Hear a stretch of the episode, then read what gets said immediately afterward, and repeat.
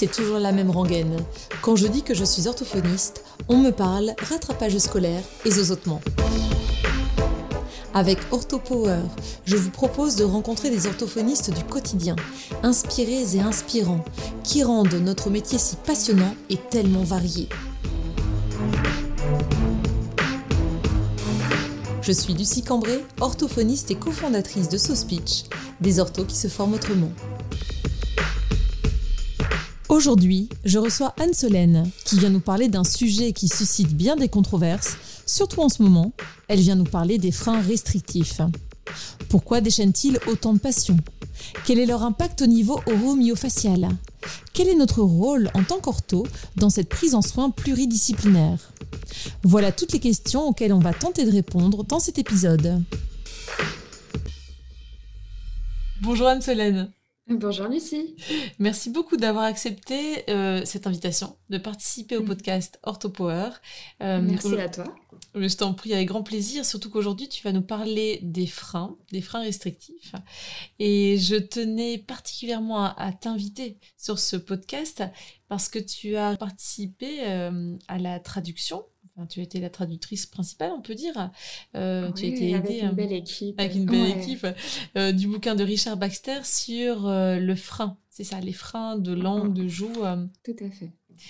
Est-ce que tu peux nous dire, euh, déjà te présenter peut-être pour nous dire où est-ce que tu travailles, où est-ce que tu exerces euh, et comment euh, tu en es venue à participer à la traduction euh, d'un bouquin ?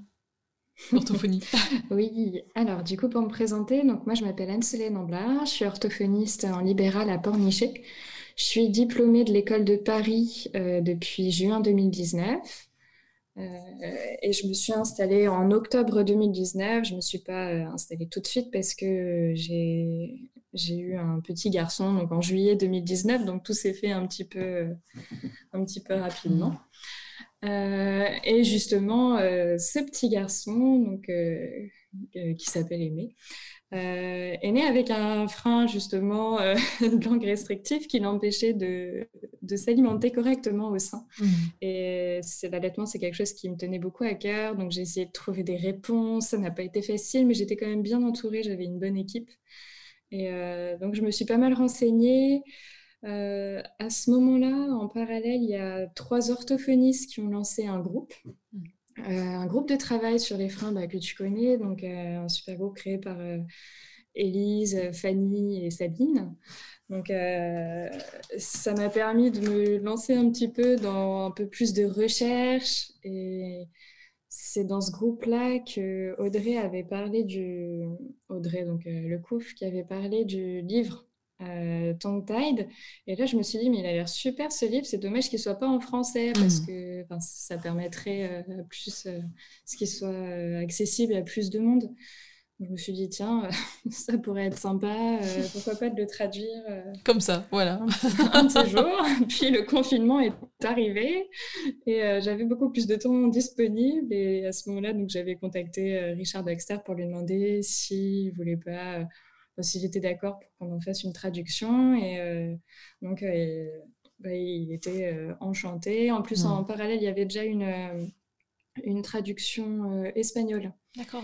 Euh, et en, en ce moment, je crois que c'est il y a une autre traduction, peut-être finlandaise, ou je ne sais plus du tout, mais en tout cas, euh, c'est en cours de traduction dans d'autres pays. Excellent. Euh, donc voilà, c'est comme ça que je me suis un peu lancée dans cette aventure. Mais euh, voilà, j'ai pas voulu m'y lancer toute seule parce mmh. que c'est quand même un gros travail. Donc il y a Audrey euh, qui a fait un énorme travail de relecture. Elle a relu deux fois le bouquin entièrement. Euh, ensuite, j'ai pas mal, euh, pas mal de collègues qui ont apporté justement des, des réponses quand j'avais des questionnements. J'ai pas mal d'autres collègues qui ont relu... Euh, qui ont relu des chapitres. Donc, euh, voilà, c'était un, un petit travail de fourmi. Malgré tout, il reste euh, des, petites, euh, des petites erreurs euh, qui seront corrigées à la prochaine, euh, prochaine édition. Mais en tout cas, c'était un, un beau projet et on a essayé de faire le maximum. Est-ce que tu peux nous dire, Anne-Solène, qui est Richard Baxter ? Oui, tout à fait. C'est un chirurgien dentiste américain euh, qui, euh, qui travaille depuis quelques années justement dans ce domaine-là. Euh, alors, ça fait pas non plus vingt ans, mais euh, lui aussi a été confronté à cette problématique-là parce que ces deux petites filles, euh, je me rappelle plus l'âge exactement, de cinq ans environ, je crois, euh, ont eu justement, avaient des freins restrictifs qui les empêchaient de... de prendre le sein correctement. Donc, il s'est vraiment penché sur cette problématique, euh, déjà à titre personnel, et après, mmh. c'est devenu vraiment euh, un enjeu pour lui de, de, de faire connaître cette problématique euh, aux parents, aux professionnels. Et d'ailleurs, euh, d'ailleurs le... Le livre, tous les fonds sont reversés à des associations caritatives. C'est un livre qui est financièrement assez accessible mm-hmm. euh, pour ce type de livre. Et c'était vraiment justement pour qu'il puisse, euh, euh, pour qu'on puisse voilà, le proposer euh, au maximum de personnes, vraiment pour faire connaître cette problématique qui existe depuis des millénaires. Voilà, c'est ça. Parce que j'allais justement te demander euh, qu'est-ce qui s'est passé dans le monde de l'orthophonie ou dans le monde de la nutrition ou de, de la pédiatrie pour qu'on parle comme ça des freins restrictifs.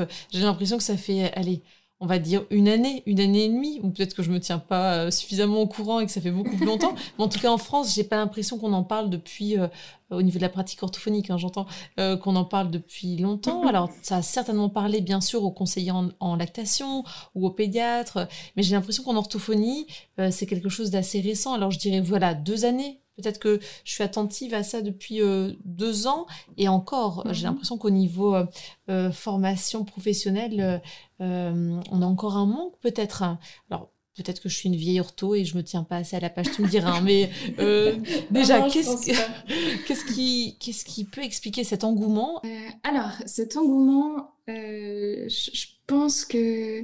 Ouais, c'est, c'est vrai qu'en ce moment, on parle pas mal de, de mode, euh, d'épidémie. Je sais qu'il y a une, une émission qui est assez connue, qui, parle, euh, qui posait une question là, récemment pour avoir des témoignages. Euh, mmh. Les freins, est-ce que c'est une épidémie euh, Plus que de mode ou d'épidémie, je parlerais plutôt de, de prise de conscience, de reprise de conscience un petit peu en fait, euh, dans le sens où les freins, ça a toujours existé, on retrouve, euh, euh, on retrouve des traces euh, écrites euh, dans, dans la Bible, euh, on retrouve, euh, alors ça, il y a toute... Euh, toutes les références qui sont dans le livre, mais aussi euh, dans des articles que je pourrais donner, oui, et dans un plaisir. Autre livre qui est très intéressant. Euh, Louis treize aussi avait un frein, je suis allée voir le texte original et effectivement on parle bien de ah son oui fameux frein de langue. Ah d'accord. euh, ouais, d'ailleurs il y a une petite coquille dans le, dans le livre euh, qui dit que Louis treize est né en mille six cent dix. Évidemment tout le monde sait que Louis treize est né en mille six cent un et pas en mille six cent dix. Et quand j'ai vu c'est... ça je me suis dit mais quelle aberration. Ah, c'est dingue voilà, de se une... tromper de neuf ans, enfin, j'ai, j'en, j'en ai été choquée personnellement. C'est une coquille qui mérite d'être signalée quand même, je m'en suis rendue du compte euh, il n'y a pas très longtemps. Euh, on corrigera tous, donc... toutes les personnes qui ont, qui ont déjà le bouquin euh, pour voilà, corriger. Ça. Et donc, euh, tu disais, donc, oui, voilà, ça fait c'est tellement quelque chose. Mmh. C'est ça, en fait, qui existe vraiment depuis longtemps. Alors, euh, dans le domaine euh, de l'orthophonie spécialement, c'est p- finalement pas si récent que ça. Et il y, euh, y a des orthophonistes qui avaient déjà, et, qui le mentionnaient déjà dans les, dans les bouquins. Euh, Et d'ailleurs, moi, quand j'ai fait mon stage à Necker il y a cinq ans, euh, l'orthophoniste du service, Pascale Caigne, nous donnait euh, un cours sur les fonctions orbomyofaciales, d'accord, euh, donc à la faculté de Paris, mmh. et elle abordait notamment la thématique des freins. Alors, très bien. Pas autant que ce, que ce qu'on en apprend maintenant mmh. aujourd'hui, mais en tout cas, c'était déjà évoqué. Oui, tout à fait. Et, euh, c'est vrai qu'il y avait vraiment, à, à Necker, ça se passe toujours comme ça, maintenant c'est Estelle Spanker qui l'a remplacée, et euh, donc j'avais échangé avec Estelle pour savoir un petit peu euh, comment ça se passait euh, maintenant. Pour évaluer un frein, euh, un frein restrictif, on a un bilan médical, on a le bilan de l'orthodontiste et le bilan de l'orthophoniste complet. Voilà, c'est, c'est vraiment ces trois bilans mm-hmm. qui vont permettre euh, d'évaluer s'il y a un problème ou pas. Alors là, c'est hors bébé, euh, hors bébé, allaité, et cetera évidemment. le bilan orthodontique qu'on ne propose pas chez les bébés allaités. Euh, mais du coup, comment ça se voilà, passe à Necker? Est-ce que, oui, est-ce ouais. qu'il y a un dépistage qui est fait à Necker? euh, Est-ce qu'on on coupe le frein pour les bébés qui, enfin bien sûr avec l'accord des parents, euh, c'est certainement euh, euh, discuté avant euh, de prendre cette décision, bien sûr, mais euh, est-ce qu'il y a euh, euh, un, un examen qui est fait euh, de façon assez systématique à Necker? Pour les freins, Alors, pour, les, euh, pour les bébés, ça, je ne sais pas, mmh. pour le coup. C'est vrai que dans le, dans le service, ça s'adresse plus euh, aux jeunes enfants avec des problèmes de parole euh, ou des problèmes, ortho, enfin, des problèmes de, justement de dentition. Euh, pour les bébés, pour le coup, je ne sais pas. À Port-Royal, euh, dans la maternité, je sais qu'ils en parlent un petit peu plus, mais c'est pareil, je ne m'avancerai pas euh, mmh. là-dessus. Il faudra refaire un podcast avec, euh, avec Manon. C'est mais, vrai. Euh... Et mais au là, niveau... pour le coup, je ne sais pas trop dans les maternités euh, en France comment, comment ça se passe actuellement. Oui, parce que tu disais... Euh, alors déjà, il faut un, un bilan du médecin, bilan de, bilan de l'orthodontiste et bilan orthophonique. Euh, finalement, quel est ouais. notre rôle dans euh, cette triade de professionnels euh, à laquelle on appartient, euh, qu'est-ce mmh. qu'on attend de nous au niveau... Euh, est-ce qu'on pose un diagnostic de frein restrictif ou alors euh, on est juste là pour accompagner euh, euh, en pré-frénectomie, post-frénectomie mmh. Comment ça se passe? Euh, le bilan orthophonique qui va être euh, très important. Ça, Estelle euh, Spanker, quand j'en avais parlé avec elle, elle m'avait dit, dans tous les cas, on ne prendra, euh, la, le médecin ne prendra jamais la décision de couper sans l'avis de l'orthophoniste. Euh, c'est, c'est très important parce que bah, du coup, on évalue toutes les fonctions orofaciales. On évalue, euh, bon, c'est pas toi que je vais apprendre ça, mais pour ceux qui nous écoutent et qui ne connaîtraient pas trop, Euh, bah, c'est vrai qu'on évalue la dentition, le sommeil, la ventilation, la mastication, la déglutition, l'alimentation. Euh, je ne sais plus si j'en ai oublié euh, probablement, mais voilà, on évalue vraiment toutes les fonctions oromyofaciales mmh. et l'alimentation. Mmh. Et, euh, et ça, c'est, c'est très important pour les médecins parce que nous, on va vraiment prendre le temps. Euh, les bilans, généralement, c'est, c'est assez long et euh, mmh. le médecin, il n'aura pas ce, ce temps-là. Bien puis, sûr. c'est pas... Mmh. Le coup, ce n'est pas son rôle, entre guillemets, d'évaluer toutes ces fonctions-là euh, mmh. de façon détaillée. Donc, l'orthophoniste a vraiment un rôle euh, très important. Et même chez les bébés, justement, euh, à l'été, c'est vrai que il y a peut-être, euh, c'est, c'est peut-être un petit peu moins connu dans le domaine de l'orthophonie euh, actuellement. Mais euh, c'est vrai que si on pouvait prendre l'exemple euh, de ce qui se passe au Brésil... Les enfants, quand ils naissent, euh, sont évalués systématiquement par euh, une orthophoniste mmh. et pour vérifier justement euh, que la tution se passe bien, euh, vérifier s'il y a un frein restrictif ou pas, parce mmh. que, évidemment, encore une fois, euh, tous les troubles de la tution ne sont pas dus forcément à un frein restrictif. Mmh. Ça, on insiste vraiment là-dessus. Tous les mmh. bouts du monde ne sont pas dus à des freins restrictifs. Et ça fera plaisir à pas mal d'auditeurs parce que c'est vrai que ça, c'est un sujet qui peut aussi euh, parfois exacerber les tensions euh, entre les pro-frénectomie euh, et les anti. Enfin, euh, je pense qu'on peut trouver de la nuance et que Euh, c'est ça, je pense qu'il faut pas, trouver ouais. le juste milieu. Mmh. Et euh, en fait, euh, c'est vrai que les freins, c'est vraiment une, une partie des troubles orofaciaux myofonctionnels. Mmh. Il y a Tout plein d'autres choses qui peuvent créer des problèmes de ventilation euh, buccale, et, euh, des problèmes de dentition, mmh. et cetera. Et en fait, ce qu'il faudrait, c'est réussir à intégrer de façon systématique euh, l'évaluation des freins dans nos bilans pour mmh. écarter ça comme un, oui. vraiment comme un diagnostic différentiel. De la même manière que quand on voit un enfant euh, qui a un trouble du langage écrit, on va aller voir l'audition, on va aller mmh. voir, euh, euh, on va demander à faire faire un bilan ophtalmique. Voilà, mmh. pour moi, c'est quelque chose qui devrait s'inscrire dans un bilan complet. Mmh. Euh, puis on a la chance d'avoir des outils validés pour, euh, pour le faire. Donc, on a vraiment notre bilan fonctionnel auquel on peut intégrer euh, des outils validés. Donc, par exemple, chez les adultes et les enfants coopérants, on va pouvoir utiliser la, l'échelle de, validée par euh, Yoon, en, euh, par Yoon et Zaghi, euh, je ne sais plus quelle année, c'était il n'y a pas très longtemps, et puis euh, par Zaghi euh, tout récemment, en deux mille vingt et un, là.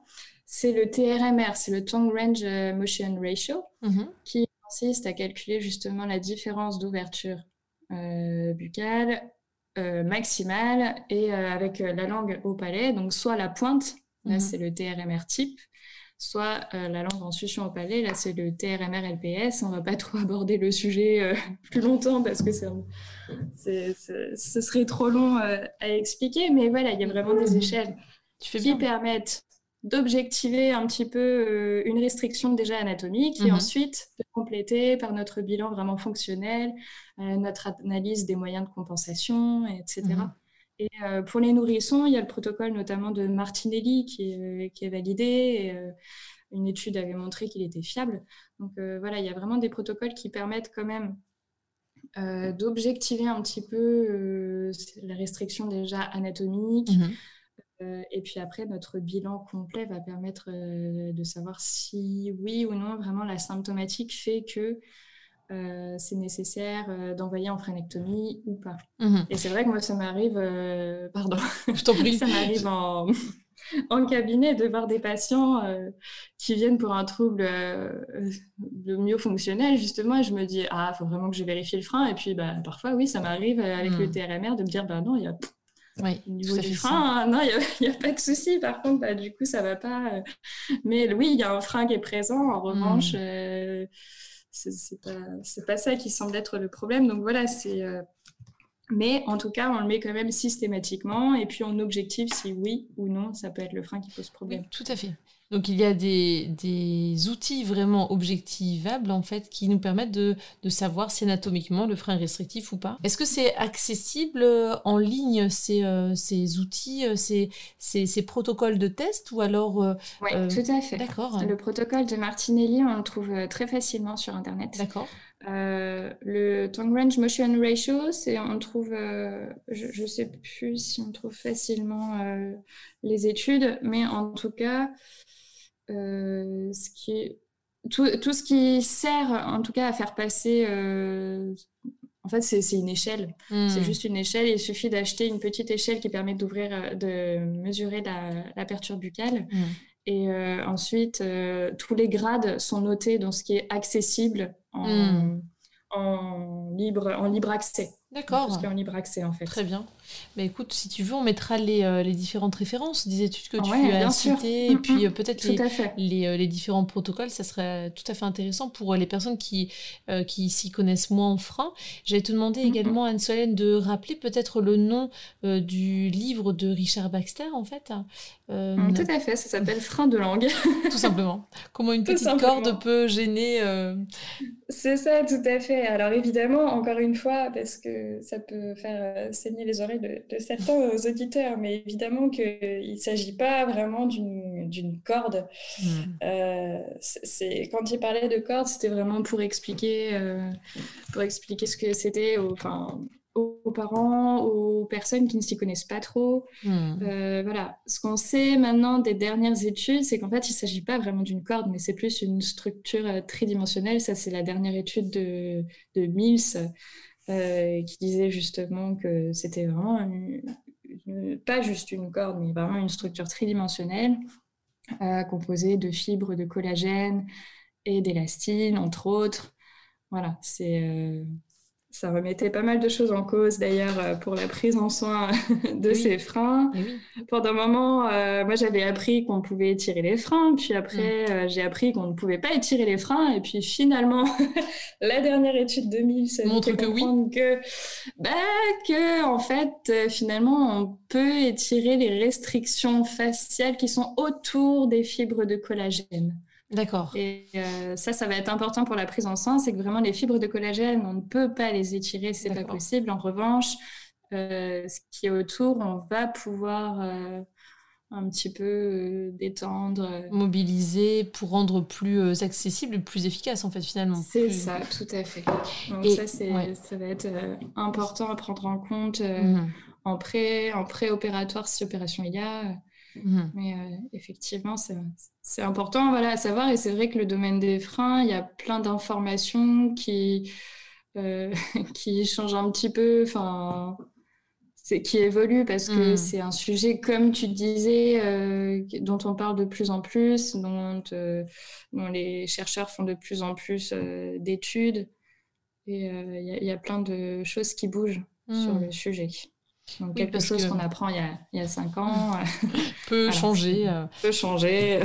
Et c'est vrai que comme c'est un domaine en orthophonie assez récent, euh, euh, on ne l'évoquait pas du tout. Enfin, ou bien je, j'ai de mauvais souvenirs de, de mes années d'études, mais euh, il y a vingt ans, on n'évoquait pas du tout les, les freins restrictifs. Euh, bien que je me rappelle quand même de mon, ma dentiste qui avait évoqué euh, le fait de couper mon frein de lèvres euh, oui. à mes parents et euh, qui avait euh, été effrayée et qui s'était dit « mais elle va avoir la lèvre qui va lui tomber vraiment jusqu'au menton. » Bref, donc du coup, euh, si finalement on parlait des, des freins, mais euh, ça faisait un peu peur ou alors... Euh, tout dépend de son expérience personnelle, finalement. Je, je pense que ça, ça joue aussi pas mal. Euh... Oui, c'est ça. Je pense qu'il y a beaucoup de professionnels euh, qui sont vraiment euh, touchés par la cause et qui, mmh. parce qu'ils ont eu... Euh, euh, parce que dans leur vie personnelle, ils ont été confrontés à ça. Mmh. Euh, après, évidemment, il euh, y en a qui, qui sont euh, tout à fait... Euh, euh, qui sont tout à fait pour cette problématique et qui n'ont pas eu d'expérience mmh. personnelle. Mais mmh, euh, c'est vrai qu'on on en retrouve beaucoup, en tout cas. Et puis même des personnes qui se rendent compte par euh, le biais de leur enfant qui a un frein restrictif qu'eux aussi en ont un. Est-ce qu'on parle du côté oui, un ça. peu euh, familial ouais. ou euh, héréditaire oui, en tout cas génétique? Oui, c'est vrai. On dit que souvent, c'est assez génétique. Mmh. Et euh, quand on va faire l'évaluation pour l'enfant, on va regarder quand même un petit peu du côté des parents. D'accord. Et euh, souvent, on retrouve des choses euh, du côté des parents. Et il arrive même que les parents nous disent « Ah, dis donc, euh, toute la symptomatique euh, mmh. que vous avez évoquée, euh, c'est ce que j'avais quand j'étais petite. Oui. » J'ai même euh, une patiente récemment qui m'a dit eh « bah, écoutez, euh, tout ce que vous avez dit, c'était moi. Et euh, mon père euh, en pire. » Enfin, oui. c'est, c'est vrai que... Est-ce que tu peux euh, nous en parler d'ailleurs ouais. un petit peu, Anne-Solène, de euh, ce qu'un frein restrictif... Alors, pour l'instant, on parle de langue, mais... On pourra parler éventuellement de frein de joue, je pense, et de lèvres. Euh, un frein restrictif lingual peut causer comme désagrément au niveau de, du développement oro-myofacial, en fait. Oui, tout à fait. Alors, déjà, si on, si on reprend vraiment les grands domaines, euh, ça va être vraiment au niveau de... Euh, de l'allaitement déjà quand les... si on prend dans l'ordre oui, tout à fait. Euh, ça va être l'allaitement, ça peut être aussi l'alimentation au biberon parce que c'est pas parce qu'on passe un enfant au biberon que ça se passera forcément mieux. Mm-hmm. euh, ensuite euh, ça va être euh, parfois au niveau de la diversification alimentaire, on va se rendre compte que c'est difficile, les enfants qui n'arrivent pas trop, très bien à gérer des morceaux. Euh, après ça va être au niveau de la dentition parce que on a, notre langue ne va pas développer, ne va pas façonner notre palais. Euh, donc, du coup, on se retrouve avec des palais qui sont très creux, très étroits. Euh, des, donc, les dents qui poussent, qui se chevauchent, qui poussent de travers... Euh, Euh, oui, c'est vraiment ça, comme, a... euh, comme le, la langue ne vient pas contacter le, le palais, elle ne, ne ah, n'aide pas à ce que palais, la croissance se, se fasse normalement au niveau palatin, et euh, on, a, on assiste à des encombrements dentaires puisque le palais reste très étroit et la langue, malgré la rééducation orthophonique par exemple de euh, mise euh, dans une meilleure position, on va dire, de la langue au palais, au repos, mm-hmm. eh bien on se rend compte que même avec la meilleure volonté du monde, l'enfant n'arrive pas à automatiser ou l'adolescent n'arrive pas à automatiser cette, cette euh, ascension de, de la langue au palais parce qu'il n'y a ça. pas assez de, de place. On se rend compte que du coup, le frein euh, est tellement restrictif qu'il empêche cette montée de la langue au palais. Donc finalement, euh, on, on donne des exercices à faire, que l'enfant ou l'adolescent va bien vouloir faire, euh, euh, mais très vite, on va se rendre compte qu'il n'y a pas d'automatisation et que le, la, le morphosquelette en est impacté de ce, ce frein restrictif. Oui, tout à fait, c'est ça. C'est, euh, parfois, on va... Et d'ailleurs, ça, on le voit même quand, euh, au bilan, quand on essaie de demander à l'enfant de mettre sa langue au palais. Mmh. Euh, Alors, donc certains, on voit directement quand ils essaient de lever la pointe, là, ça ne va pas. Mmh. Euh, mais certains n'arrivent pas à mettre euh, vraiment à lever toute la partie euh, euh, la partie moyenne, voilà, mmh. de la langue. Il n'y a que la pointe qui va au palais, mais ils n'arrivent pas à, à lever le reste. Mmh. Et c'est vraiment... La langue, elle doit vraiment être complètement au palais. Ce n'est pas juste la pointe. Alors, pendant longtemps, je sais qu'on a mmh. appris qu'il fallait que la pointe de mmh. la langue soit au palais, au repos. Euh, maintenant, on sait que... Enfin, on sait et même la pointe, pointe, pointe, l'apex... C'est vrai. Peut-être, on peut aussi préciser que même la pointe, pointe, pointe, l'apex lingual, en fait, mm-hmm. finalement, est euh, jamais au palais. Parce que quand on demande... Enfin, jamais, oui, en tout cas, vrai. Ça dépend des, des, ouais. des personnes, si c'est, ça leur est confortable, pourquoi pas. Mais euh, quand on demande de mettre l'apex contre la papille palatine, on peut essayer... Ça correspond peu à une position de repos. Très souvent, c'est en effet une grosse partie de la langue qui vient contacter le palais, mais vraiment la pointe, pointe, pointe de la langue, elle a tendance à, à dévier un peu vers, vers le Tout bas, vers les dents, sans les toucher idéalement. Mais euh, c'est vrai que, en effet, si l'enfant arrive à lever seulement la pointe, mais euh, avec beaucoup de mal, euh, ça vaut la peine de, de tester le frein. Comme disait euh, Cécile dans un des épisodes de podcast, euh, regardez la bouche de vos patients, faites ouvrir les bouches. Ça, toujours. Tout à fait, c'est vrai. Toujours, fait. Et c'est vrai que pour, euh, pour n'importe quel patient, c'est, c'est vrai qu'on va, on va aller regarder un petit peu tout, même pour des patients qui viennent pour des troubles de la mémoire, on va aller regarder dans leur bouche ce qui se passe pour voir s'ils n'ont pas des, des problèmes justement de ventilation, mmh. euh, des troubles du sommeil, enfin tout ça, ça fait partie du... Euh, j'ai revérifié quand même, je vais revérifier avant, mais c'est vrai qu'il y a bien marqué dans l'intitulé euh, prise en charge euh, des fonctions oromiofasciales dans, mmh. dans notre A M O quinze point six et quinze point sept. Donc pour moi, c'est très important d'aller, enfin voilà, même pour des patients qui viennent me voir pour des troubles de la mémoire, c'est mmh. très important d'aller voir justement dans la bouche un petit peu ce qui se passe pour aller voir bah, s'il n'y a pas euh, voilà, des... Certains, certains troubles bah, du sommeil qui vont majorer justement euh, ces troubles de la mémoire. Tout à fait. La concentration, le, le, l'attention, l'attention, la c'est vigilance. Ça. Exactement. Oui, tout à fait. Parce qu'on sait combien le, le, la ventilation nasale est nécessaire pour t- toutes ces fonctions euh, et pas que les fonctions oromiofasciales en effet. Tout à fait. On parlait du coup de frein lingual, euh, on parle aussi de frein jugal et euh, labial finalement. Euh, tout à fait. Alors pour les freins de joue, il y a une petite partie dans le livre, euh, c'est pas encore trop détaillé, donc c'est vrai que je vais pas trop m'attarder sur les freins de joue parce que... Ça... Oui. Déjà qu'il n'y a pas de consensus sur les, sur les oui. freins de langue. Alors en tout cas, ça existe en fait. On, on parle de freins de joue et freins de lèvres également. Tout mmh. à fait. Et les, les freins de lèvres, donc euh, ça va être euh, plus au niveau euh, orthodontique et pour certaines bilabiales. D'accord. À la rigueur. Et alors pendant l'alimentation aussi, on peut voir des enfants qui ont des difficultés à happer avec leurs lèvres euh, supérieures. Et euh, alors pour l'allaitement... Tout le monde n'est pas trop d'accord, mais en tout cas, euh, généralement, les professionnels euh, s'accordent à dire que la lèvre a moins d'importance que la langue dans l'allaitement, mais a quand même tout de même une euh, petite importance. Et mm-hmm. si on a un bébé qui a une lèvre qui est trop pincée, oui. euh, bah, ça ne va pas forcément aider pour ah oui, l'allaitement. Pour la prise du, du sein, ça, ça doit être c'est ça, pour la bonne étanchéité. Mmh, et, et c'est vrai que souvent, on voit des enfants qui ont la lèvre, euh, la lèvre pincée. Alors, mmh. Après, encore une fois, il faut aller regarder parce que ça peut être aussi un mécanisme compensatoire parce que comme l'enfant n'arrive pas à sortir la langue, mmh. euh, à bien faire ce mouvement de péristaltisme, du coup, il va compenser en mmh. serrant les lèvres. Donc voilà, c'est tout l'intérêt mmh. de faire une bonne évaluation. Tout à fait. Euh, voilà, qui, un bilan vraiment qui soit, qui soit complet. Mmh.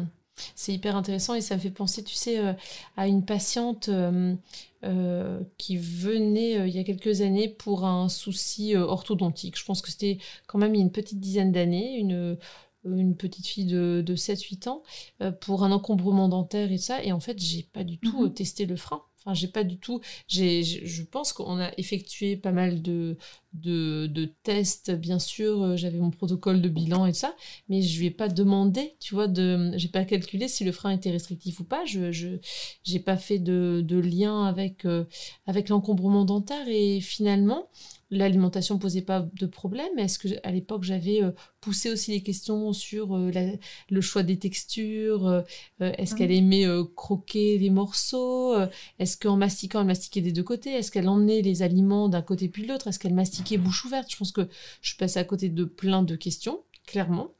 Parce qu'il y a quelques mois, euh, cette euh, jeune fille maintenant euh, est, est revenue euh, parce qu'il y avait un, un souci euh, de euh, comment dire euh, d'efficacité du traitement euh, orthodontique qu'elle avait eu à l'adolescence, donc quelques années après euh, euh, m'avoir vue.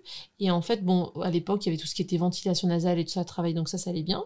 Et finalement, elle avait porté un appareillage orthodontique euh, aux alentours de douze treize ans.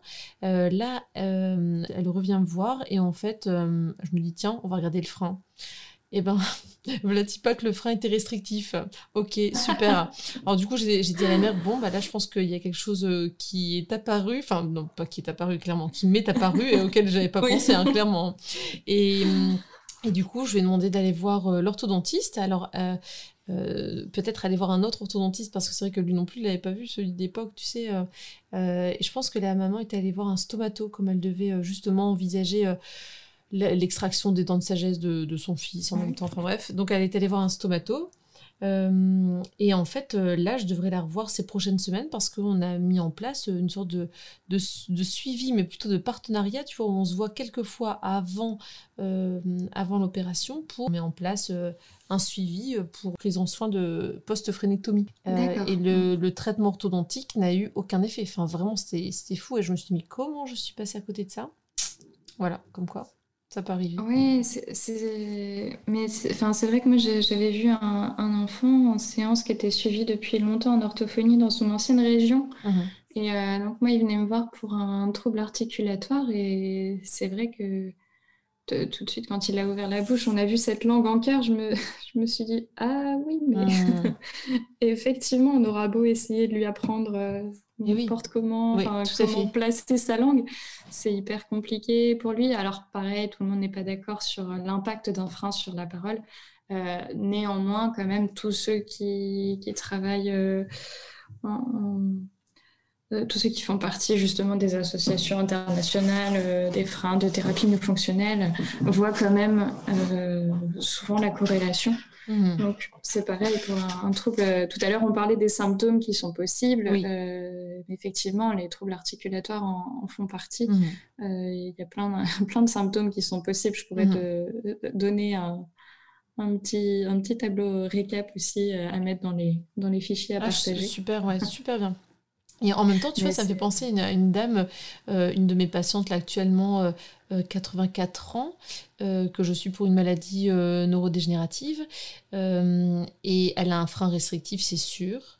Euh, parce que mmh. en voulant travailler euh, sa dysarthrie, euh, on, est à, on a été amené à, à, à voir ce qui se passait dans la bouche, essayer de sentir. Et en fait, elle a vraiment un frein de langue restrictif. Quand je lui ai demandé de tirer la langue et de l'orienter vers le nez, elle n'arrivait pas à l'élever ni, à, à, ni dans la bouche ni en dehors de la bouche.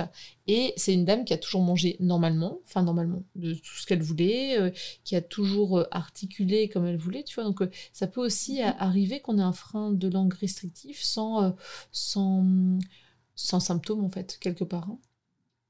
Ouais, c'est ça. La restriction, bah, elle va être vraiment anatomique. Mmh. Euh, et après, il n'y aura pas forcément de symptômes. Et encore une fois, c'est là où ça va être important d'aller poser les bonnes questions. Tout à fait. Euh, parce qu'il y a aussi certains parents, alors bon, je prends les parents, mais ou certains patients, mm-hmm. qui nous disent euh, non, non, il n'y a pas de problème. Et puis quand on creuse, oui. alors c'est pas histoire de trouver des problèmes, oui. mais c'est vrai que quand on creuse, euh, par exemple au niveau du sommeil, mm. euh, on a des parents qui vont nous dire oh, non, non, il dort très bien, il dort douze heures. Oui, d'accord, mm. il dort douze heures. Est-ce qu'il est encore fatigué? Voilà, est-ce qu'il est bien euh, est-ce qu'il en est... qualité de sommeil, à que, comment on est mm. Et après, quand on leur demande alors, est-ce qu'il a la bouche ouverte? Est-ce qu'il ronfle? Est-ce qu'il fait l'horloge? euh, Oui, mais comme tous les enfants. Mmh, ouais, bah ça. Non, justement. Justement. justement Est-ce qu'en se réveillant, il est fatigué? Est-ce qu'il est fatigué? Est-ce qu'il est, est, est, qu est vaillant et il sort de que... son lit très facilement? Ou est-ce qu'après douze heures, il est encore fatigué et il réclame de retourner au lit où il baille? C'est ça. Donc, euh, ouais, euh, c'est ça. Je dis aussi aux parents, est-ce que, par exemple, il est un petit peu, un petit peu suractif? Mmh. euh, Est-ce qu'il bouge beaucoup? Est-ce qu'il a besoin de tout le temps bouger? Oui, et puis, euh, pour lutter là, un peu contre, euh, contre une ça. somnolence, en fait, qui... Euh, qui l'entraînerait toujours vers l'endormissement à chaque fois qu'il est en classe ou dans une activité qui demande de l'attention. Ouais. Et même pour l'alimentation, d'ailleurs, quand on va chercher un petit peu, euh, si les parents nous disent qu'il n'y a aucun problème d'alimentation, si on creuse, parfois on peut, ils peuvent nous répondre euh, bah oui, effectivement, c'est vrai, il gobe ses aliments, mmh. il les mâche pas. Euh, ah oui, c'est vrai, les carottes crues, il n'aime pas ça. Mais pas. Euh... Voilà, il y a des petites choses parfois quand on creuse, euh, que, enfin, où les parents pensent que tout va bien, et c'est là notre rôle qui est très important. Mmh. Euh, vraiment d'aller bah, d'aller fouiller un petit peu, et c'est pas pour, euh, pour créer des problèmes, mais en même mmh. temps, nous, on les ressent en cabinet. Oui, tout à fait. Euh, c'est qu'il y a... Généralement, c'est qu'il y a un problème, donc mmh. il va falloir vraiment creuser et poser ces questions. Oui, comme par exemple au niveau important. texture, en effet, est-ce que l'enfant préfère tout ce qui est moelleux, tout ce qui est lisse, exactement. Comme des pommes potes, euh, plutôt qu'une pomme à croquer, par exemple? Ça serait pas ça. Que par rapport au goût. Il mange de tout, il mange des compotes. Comment? En pommes potes. Bon. Et au niveau des gâteaux, qu'est-ce qu'il aime? Bah, plutôt les, euh, les madeleines. D'accord. Qu'est-ce qu'il aime euh, en termes de, de légumes? Ah, il mange de tout, de tous les légumes, et plutôt en purée. Donc c'est vrai que voilà. ça, ça peut nous aiguiller en effet. Et cette dame, je ne suis pas rentrée dans les détails parce que de toute façon, elle ne serait euh, pas du tout partante pour agir sur son frein mmh, euh, à mmh, son âge. Et puis, euh, selon elle, il n'y a pas de, de, de soucis. Mais c'est vrai qu'au niveau, par exemple, des chaînes musculaires, tu sais, euh, au niveau de son dos, elle souffre beaucoup depuis toujours des cervicales. Et c'est vrai qu'on euh, sait ouais. que d'avoir une restriction comme ça, bah, le frein restrictif, au niveau de la bouche, ne peut pas laisser indemne les structures musculaires voisines. C'est impossible. D'office, ça tire à un endroit, ça tire au niveau du dos, ça tire au niveau des cervicales, on a des points de tension, et euh, certainement que c'est en lien aussi, en partie, euh, avec, enfin, en lien avec son, avec son frein de langue. Et souvent, effectivement, on retrouve euh, chez, chez les... Alors, plus chez les adultes que chez les enfants. Mmh. Les enfants se plaignent rarement de ce genre de choses. Mais chez les adultes, effectivement, on va retrouver euh, des, des tensions euh, au cou, des migraines... Mmh. Des, des problèmes aux articulations temporomandibulaires aussi, la mâchoire euh, qui craque, mmh. euh, ça peut être euh, un bruxisme, justement. Mmh. Enfin, il y a plein de choses. Hein. Ouais, des... Il y a pas mal de, pas mal de symptômes ouais, qu'on mmh. qu'on Et... retrouve. Pour euh, évoquer la, la rééducation, euh, Anne-Solène, est-ce que déjà toi, tu euh, tu t'es sentie euh, le besoin de te former davantage euh, au frein? euh, Est-ce que tu as des, euh, des formations à évoquer ou à conseiller euh, concernant les, les freins restrictifs euh, ou en tout cas toute la sphère euh, oromyofaciale qui traite des, enfin, des formations qui traitent des, des freins? Euh, tout à fait. Je pense que c'est un sujet important à évoquer parce que si c'est un sujet qui nous intéresse, il ne va pas juste falloir se former aux freins restrictifs. Oui. Ça, c'est important à savoir, c'est mmh. qu'en ayant fait juste une formation sur les freins, euh, ça sera trop spécifique est, finalement. On, ouais, on ne mmh. sera pas capable vraiment de prendre mmh. en charge. Et euh, c'est vrai que c'est très important de penser que c'est une petite partie, enfin une petite partie, ça fait partie, mmh. dans un contexte global, des troubles orofaciaux myofonctionnels. Et euh, si je fais une formation des freins, bah, ça va me servir euh, pour euh, connaître euh, l'histoire des freins, pour mmh. savoir euh, quelles sont les échelles qui vont permettre de, de mesurer, mmh. euh, comment je vais mener mon bilan et ma rééducation, spécifiquement au niveau des freins. Mais quand même, dans un contexte plus global, il faudra que j'ai aussi...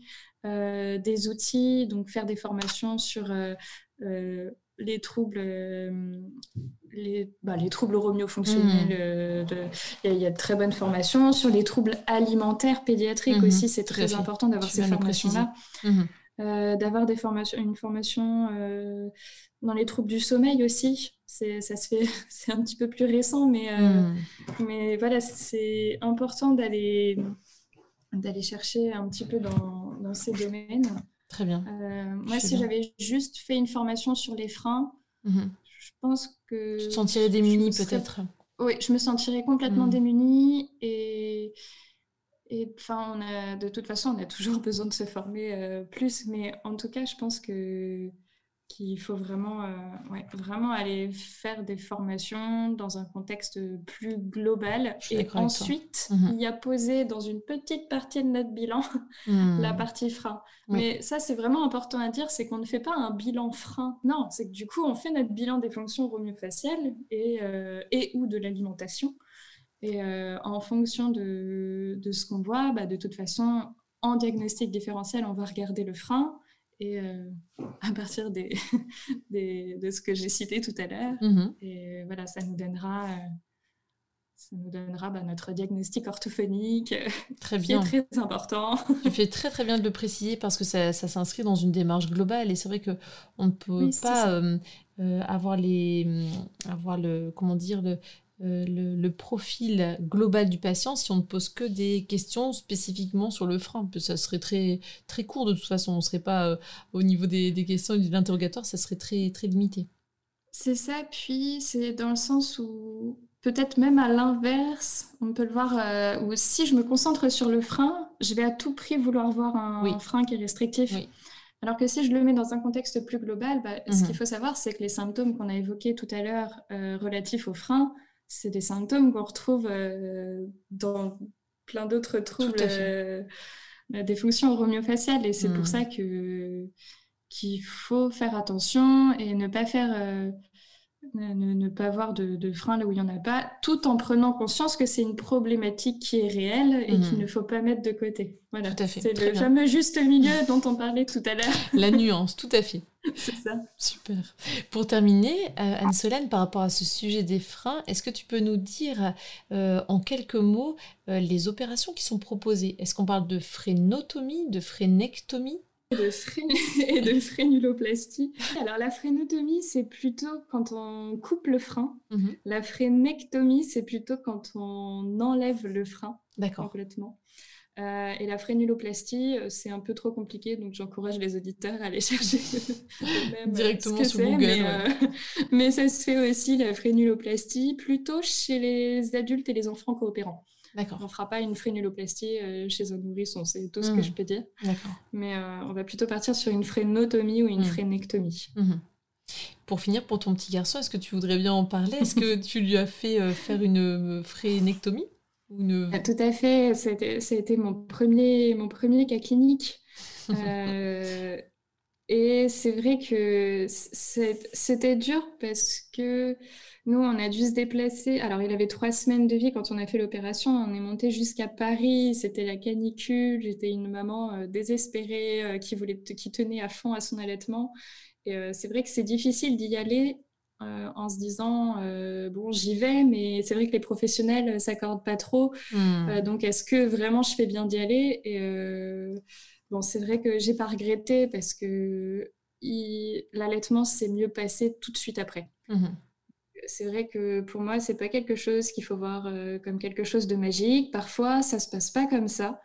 Euh, j'ai eu la chance que ça, ça, se passe, euh, ça se passe bien. Dans la plupart des cas, ça se passe bien juste après. Il mmh. euh, faut toujours prendre conscience que parfois, il peut ne pas y avoir euh, d'amélioration flagrante parce qu'il bah, y a une comorbidité, il y a autre chose. Euh, c'est pareil, si on... d'où l'importance de faire vraiment un, un check-up global pour pas oublier, mmh. euh, pour pas mettre de côté une autre pathologie qui serait passée un petit peu, euh, un petit peu à l'as. Donc ça, c'est, c'est vraiment important. Mais en tout cas, moi, j'ai eu de la chance ouais, que, que ça se passe bien et que du coup, que ça, entre guillemets, sauve mon allaitement. Mmh, c'est J'étais ça. plutôt, plutôt rassurée. Après... Euh, Après, c'est... j'en profite pour parler, euh, pour parler de ça, c'est que plus on va le faire, euh, c'est une, fréno... une frénectomie ou une frénotomie, il ne faut pas que ça se fasse dans la précipitation. Mmh. Néanmoins, si, euh, d'où l'importance d'un dépistage qui soit valide et fiable, c'est que si on sait que le frein euh, peut vraiment avoir un impact, plus on le fait tôt, mieux, euh, mieux ce sera pour mmh. euh, le bébé. Il n'y a pas longtemps, j'ai vu, euh, j'ai vu justement un post du Breast Institute qui est euh, euh, qui, qui est justement l'institut du docteur Zaghi, qui fait pas mal de recherches et qui postait justement euh, une photo d'une petite qui avait été opérée à trois jours de vie. Mmh. Euh, bon, bah, l'opération s'est très bien passée, euh, la petite était beaucoup mieux juste après. Euh, voilà, il y, y a des cas où si on est sûr que c'est ça, il vaut mieux pas attendre non plus euh, des mois et des mois euh, oui. en se disant bon, faut vraiment faire une super préparation. Mmh. Non, quand ils sont vraiment tout petits, euh, c'est là qu'on arrive à beaucoup mieux rééduquer et que les progrès sont plus plus, plus palpables. C'est ça. Plus l'enfant est âgé, moins les, les progrès seront, mmh. seront flagrants. Ensuite, il y a une chose importante euh, à dire aussi aux parents, c'est que comme tout acte chirurgical, euh, ça peut entraîner des complications. C'est rare. Euh, dans la littérature qu'on retrouve, je pourrais mettre aussi des dernières études, euh, ça mmh. reste rare, mais ça existe. Euh, voilà, donc c'est, je pense que en tant que professionnel de, de santé, on se doit de donner un petit peu toutes les informations. Mmh. Et c'est vrai que, voilà, il faut pas... La phrénectomie, c'est, pour moi, ça a vraiment, euh, vraiment un réel intérêt quand, euh, quand c'est nécessaire. Et ça peut vraiment aider des, des diades allaitantes, des, mmh. des familles. Ça peut aider des enfants qui ont des, des problèmes de, de dentition, d'articulation, et cetera. Mmh. Mais euh, voilà, il faut savoir... Euh, nuancer les, les bons côtés, les mauvais mmh. côtés. Euh, voilà, je pense que c'est important. Tout à fait. Je, je pense à quelques idées reçues ou, euh, ou des, des arguments que j'ai euh, lus euh, ça et là. Euh, par exemple, c'est un acte barbare, euh, l'enfant souffre... Euh, Euh, lors de cette, euh, cette section que l'on fait du, du frein euh, à vif. Alors, qu'est-ce que tu peux m'en dire? Est-ce que euh, ton, ton fils a hurlé? Enfin, bien sûr, à trois semaines, il ne pouvait pas te dire autrement que par des cris euh, euh, qu'il avait peut-être mal. Comment ça s'est passé? Qu'est-ce que tu en penses? euh, C'est ça qui va être difficile avec les nouveau-nés, avec les bébés, c'est qu'effectivement, pour évaluer la douleur, ça va être compliqué. Mmh. Euh, néanmoins, de... De ce qui se dit au niveau des professionnels vraiment qui opèrent ces freins, qui pratiquent des opérations euh, mais des, des milliers de fois dans l'année, mmh. euh, c'est que la douleur serait a priori similaire à celle d'un vaccin. D'accord. Oui, Aimé, euh, il a pleuré sur le moment, ça a duré bien deux minutes, je pense que c'était les deux minutes les plus longues de ma vie. Mmh. Euh, mmh. Quand on entend son bébé, ou c'était peut-être moins d'ailleurs, mais j'avais l'impression que ça avait duré... Euh, ça avait duré des... Oui. Euh, je pense que ça devait être une minute où il a pleuré, il s'est remis au sein et tout de suite il allait mieux. Donc après, mmh. évidemment, on leur donne quand même euh, du doliprane, mmh. euh, c'est, c'est un... Ça reste euh, comme, un, comme un vaccin fait mal sur le coup, l'enfant pleure beaucoup et puis après, euh, euh, après alors, là où ça pose question, c'est parce qu'on porte atteinte à l'intégrité, je pense, d'une, d'une structure euh, mmh. du corps. Euh, après, ce qu'il faut savoir, c'est que le, le frein en soi, le, ce, ce frénum, il, il est censé partir normalement euh, in utero avec l'apoptose cellulaire et parfois ça se fait plus ou moins, euh, voire euh, presque pas du tout avec des, des enfants qui ont des freins euh, très très restrictifs. Oui. Euh, mais c'est pas un, c'est pas un tissu qui est censé euh, rester aussi restrictif. Mmh. Donc euh, c'est pour ça que c'est pas... faut se dire que c'est, c'est pas trop, c'est pas trop grave. C'est pas une mutilation finalement, c'est une sorte de libération d'une structure qui a, qui a du mal à se mouvoir et à être fonctionnelle, voilà, finalement. C'est ça. Mmh. Ouais, exactement. Et euh, c'est vrai que ça, ça m'est arrivé de lire sur euh, les réseaux sociaux, bah tiens, euh, les parents qui font subir ça à leurs enfants, est-ce qu'ils le feraient sur eux-mêmes? Euh, eh bien, il faut savoir que beaucoup de, de parents ils pensent. Et je, j'ai beaucoup de collègues, alors c'est, ça se fait, c'est, c'est surtout au niveau de mes collègues euh, du coup que ça s'est passé, mais qui l'ont fait sur, euh, sur elles-mêmes, mmh. justement. Et puis ça s'est très bien passé. Alors oui, la douleur euh, est là comme, comme ça va le faire. Euh, euh, pour alors, tout acte chirurgical. Pour, les, pour tout acte chirurgical. Après, euh, chez l'adulte, on va quand même euh, mettre une anesthésie peut-être un petit peu plus importante. Mmh. Euh, Mais Voilà, par l'ancienneté, tu veux dire qui... des troubles et, la, et la, la, la raideur, la rigidité peut-être du frein qui est plus... Euh... C'est ça. Et d'ailleurs, là, dans ces cas-là, mm. euh, surtout, on ne va pas se précipiter. Et la prise en soins pré-phrénectomie, elle va être très importante mm. parce qu'ils ont mis en place tellement de moyens de compensation. Oui. Euh, qu'il va falloir déjà défaire tout ça, il va falloir aller détendre les tensions mmh. et euh, c'est vrai que j'en ai pas encore parlé, mais évidemment que le, un bilan chez un thérapeute manuel est très important mmh. dans cette prise en soin et, euh, chez les bébés aussi et, selon et toi, ouais, tout, à fait, ouais, tout à fait tout à fait et pour tout ton petit garçon, est-ce que tu as pratiqué les massages? Parce que autre idée reçue ou peut-être euh, idée totalement fausse ou vraie, hein, tu me diras, l'idée c'est de dire que c'est aberrant de réveiller un enfant, de le masser pendant qu'il dort ou en tout cas d'étirer son frein pendant qu'il dort. Est-ce que tu as effectué des, des massages, des étirements euh, au niveau des structures voisines au frein chez ton petit garçon?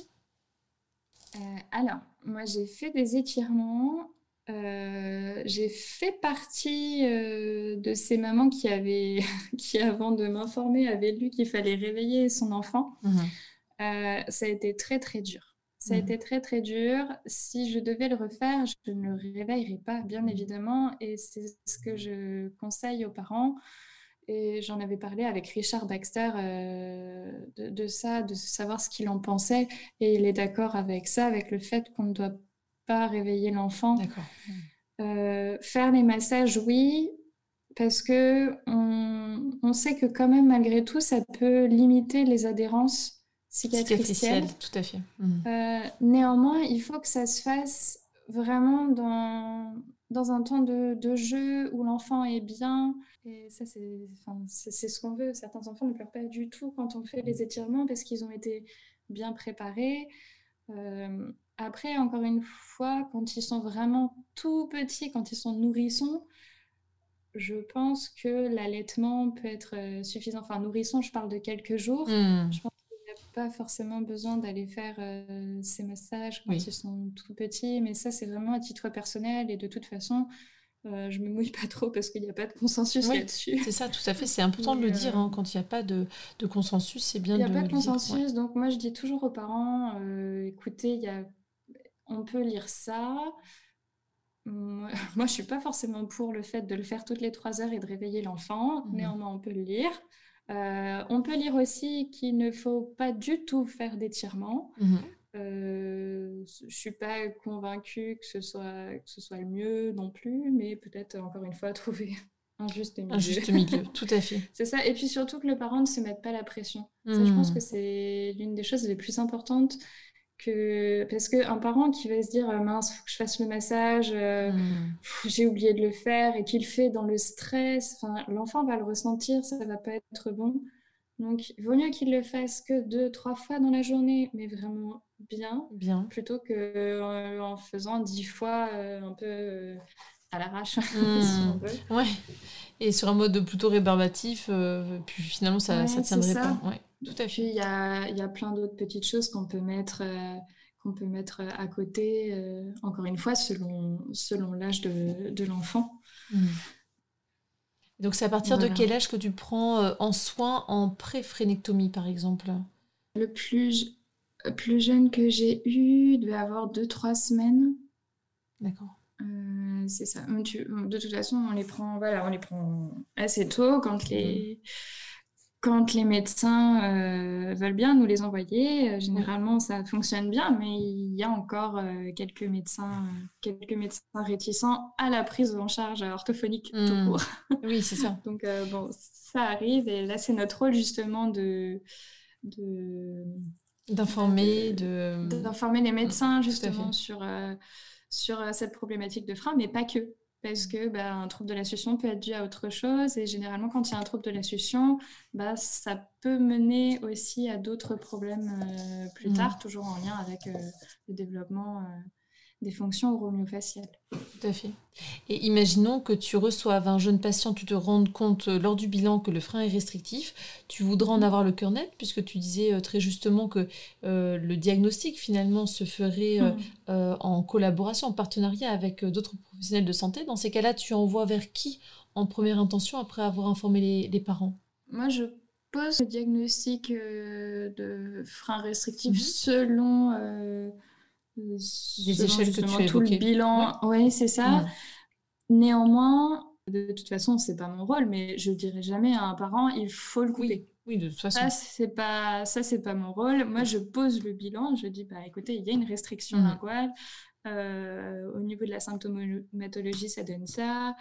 Euh, au niveau de bah, tout, tout ce qui est fonctionnel, euh, ça donne ça. Mmh. Mais je renvoie, je renvoie quand même vers, euh, systématiquement vers un, vers un médecin, effectivement. Mmh. Et lui, après, bah, décidera s'il coupe euh, ou pas. Et je renvoie quand même euh, vers un thérapeute manuel, parce que, que ce soit un ostéo ou un chiro, mmh. euh, parce que j'aime bien avoir le retour justement sur, euh, euh, sur toutes les tensions corporelles. Mmh. Donc ça, c'est, c'est important. Et puis ça, c'est, c'est pas mon rôle. Et ensuite, quand c'est chez le bébé allaité, là, je renvoie aussi vers une consultante en lactation. Mmh, tout à fait. Et euh, après, euh, ça, ça peut être aussi eux qui renvoient vers oui. moi. Enfin, voilà. Généralement, on a un petit réseau. Mmh. Euh, on sait un petit peu vers qui, vers qui renvoyer. Après, moi, je, je, j'ai pas de réseau prédéfini non plus, mais c'est vrai que... Après, ça se sait quand on travaille avec voilà, euh, cette connaissance de ce que les freins peuvent, freins restrictifs peuvent euh, euh, avoir comme conséquence sur toutes les fonctions romio-faciales, et que mmh. progressivement, tu as les mêmes, euh, les mêmes professionnels de santé euh, euh, qui collaborent, euh, qui ont les mêmes patients. Enfin, euh, ça, ça, c'est assez vite, on arrive facilement à se constituer en fait une sorte de, d'équipe, euh, même sans être euh, en, en maison médicale. Euh, très bien. C'est ça. Puis, bah, effectivement, euh, après, parfois, euh, on renvoie vers, vers certains médecins, puis euh, les patients reviennent vers nous en disant euh, bah, « Je vois pas, je vois pas ce que vous vouliez dire, le médecin n'a trouvé aucun problème. Mmh. » Donc là, on se dit « Bon, euh, pour cette problématique-là, ouais. je vais peut-être avoir un deuxième avis. » C'est ça. Oui, euh, peut-être que puis, pour cette problématique-là, si la personne n'est pas forcément sensibilisée ou formée, c'est peut-être plus difficile, en effet. Mmh. C'est ça, exactement. Et ça, c'est comme, c'est comme pour, pour tout. Tout, hein. Tout à fait. Très bien. C'est hyper intéressant, hein, Anne-Solène. Vraiment, merci beaucoup pour euh, toutes les clés que tu nous as données, les références. Oui, euh... bah, c'est vrai qu'en en une heure, c'est, c'est court pour pouvoir tout aborder. Il y a tellement à dire. Il y a tellement en à dire. En tout cas, mais... j'espère avoir pu être euh, un petit peu claire. Tout à fait. Euh... Et euh... C'était très clair et puis vrai, euh, cas, je oui. suis sûre que ça a permis à pas mal d'auditeurs euh, de... Il y a beaucoup de, d'étudiants en orthophonie euh, qui nous écoutent et je reçois pas mal de, de messages à chaque fois. C'est merci de, de nous avoir fait euh, rencontrer des personnes passionnantes du quotidien. Et je pense que ton épisode fait vraiment partie, euh, suit la même lignée que les autres épisodes, parce que là, euh, on apprend des choses concernant un, un sujet qui est tout à fait d'actualité. Euh, donc merci oui, beaucoup. C'est ça. J'insiste vraiment sur le fait que ce qu'on apprend aujourd'hui, ça sera peut-être différent dans dix ans. Bien sûr, comme pour prendre, tout. Euh, faut prendre du recul, mmh. faut... Comme pour voilà, tout, c'est vrai que il faut s'actualiser. Voilà, il faut trouver le juste milieu, tu fais très bien de le dire, et puis euh, continuer d'actualiser nos connaissances en restant exactement, attentif à ce qui, ce qui sort, euh, parce que ce qu'on disait il y a dix ans n'est pas forcément d'actualité maintenant, et ce qu'on dit maintenant ne le sera pas forcément dans dix ans non plus. Ça, c'est vrai. Pour... C'est ça, il y a plein de choses intéressantes à, à voir, à apprendre et, et mmh. c'est ça la beauté de notre métier d'ailleurs. Mais justement, j'allais te demander, quel est selon toi l'orthopower, le pouvoir, super pouvoir des orthophonistes euh, ou le, oui, la richesse de l'orthophonie, euh, qu'est-ce que tu dirais du coup, Anne-Solène? mmh, ben, je, Justement, je sais pas, je sais pas trop comment ça se passe en même temps dans les autres, euh, dans les autres métiers, mais je trouve qu'en orthophonie, on a tellement de, de spécialités, enfin de domaines à, à voir. Quand on touche, euh, quand on touche à un domaine, ça nous donne envie de nous former pour autre chose, mmh. et cetera.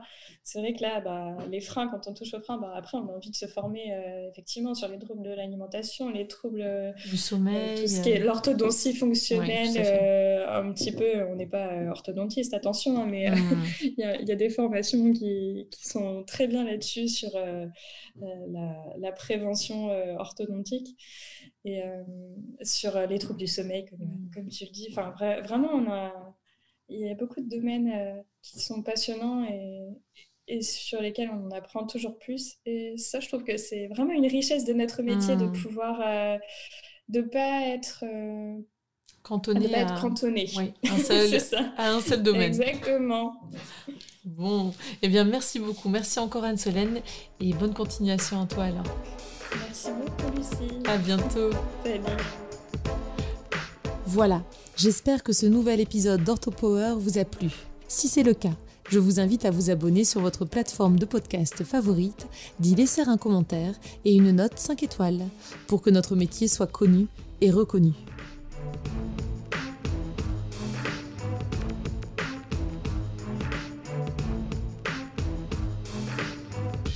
OrthoPower.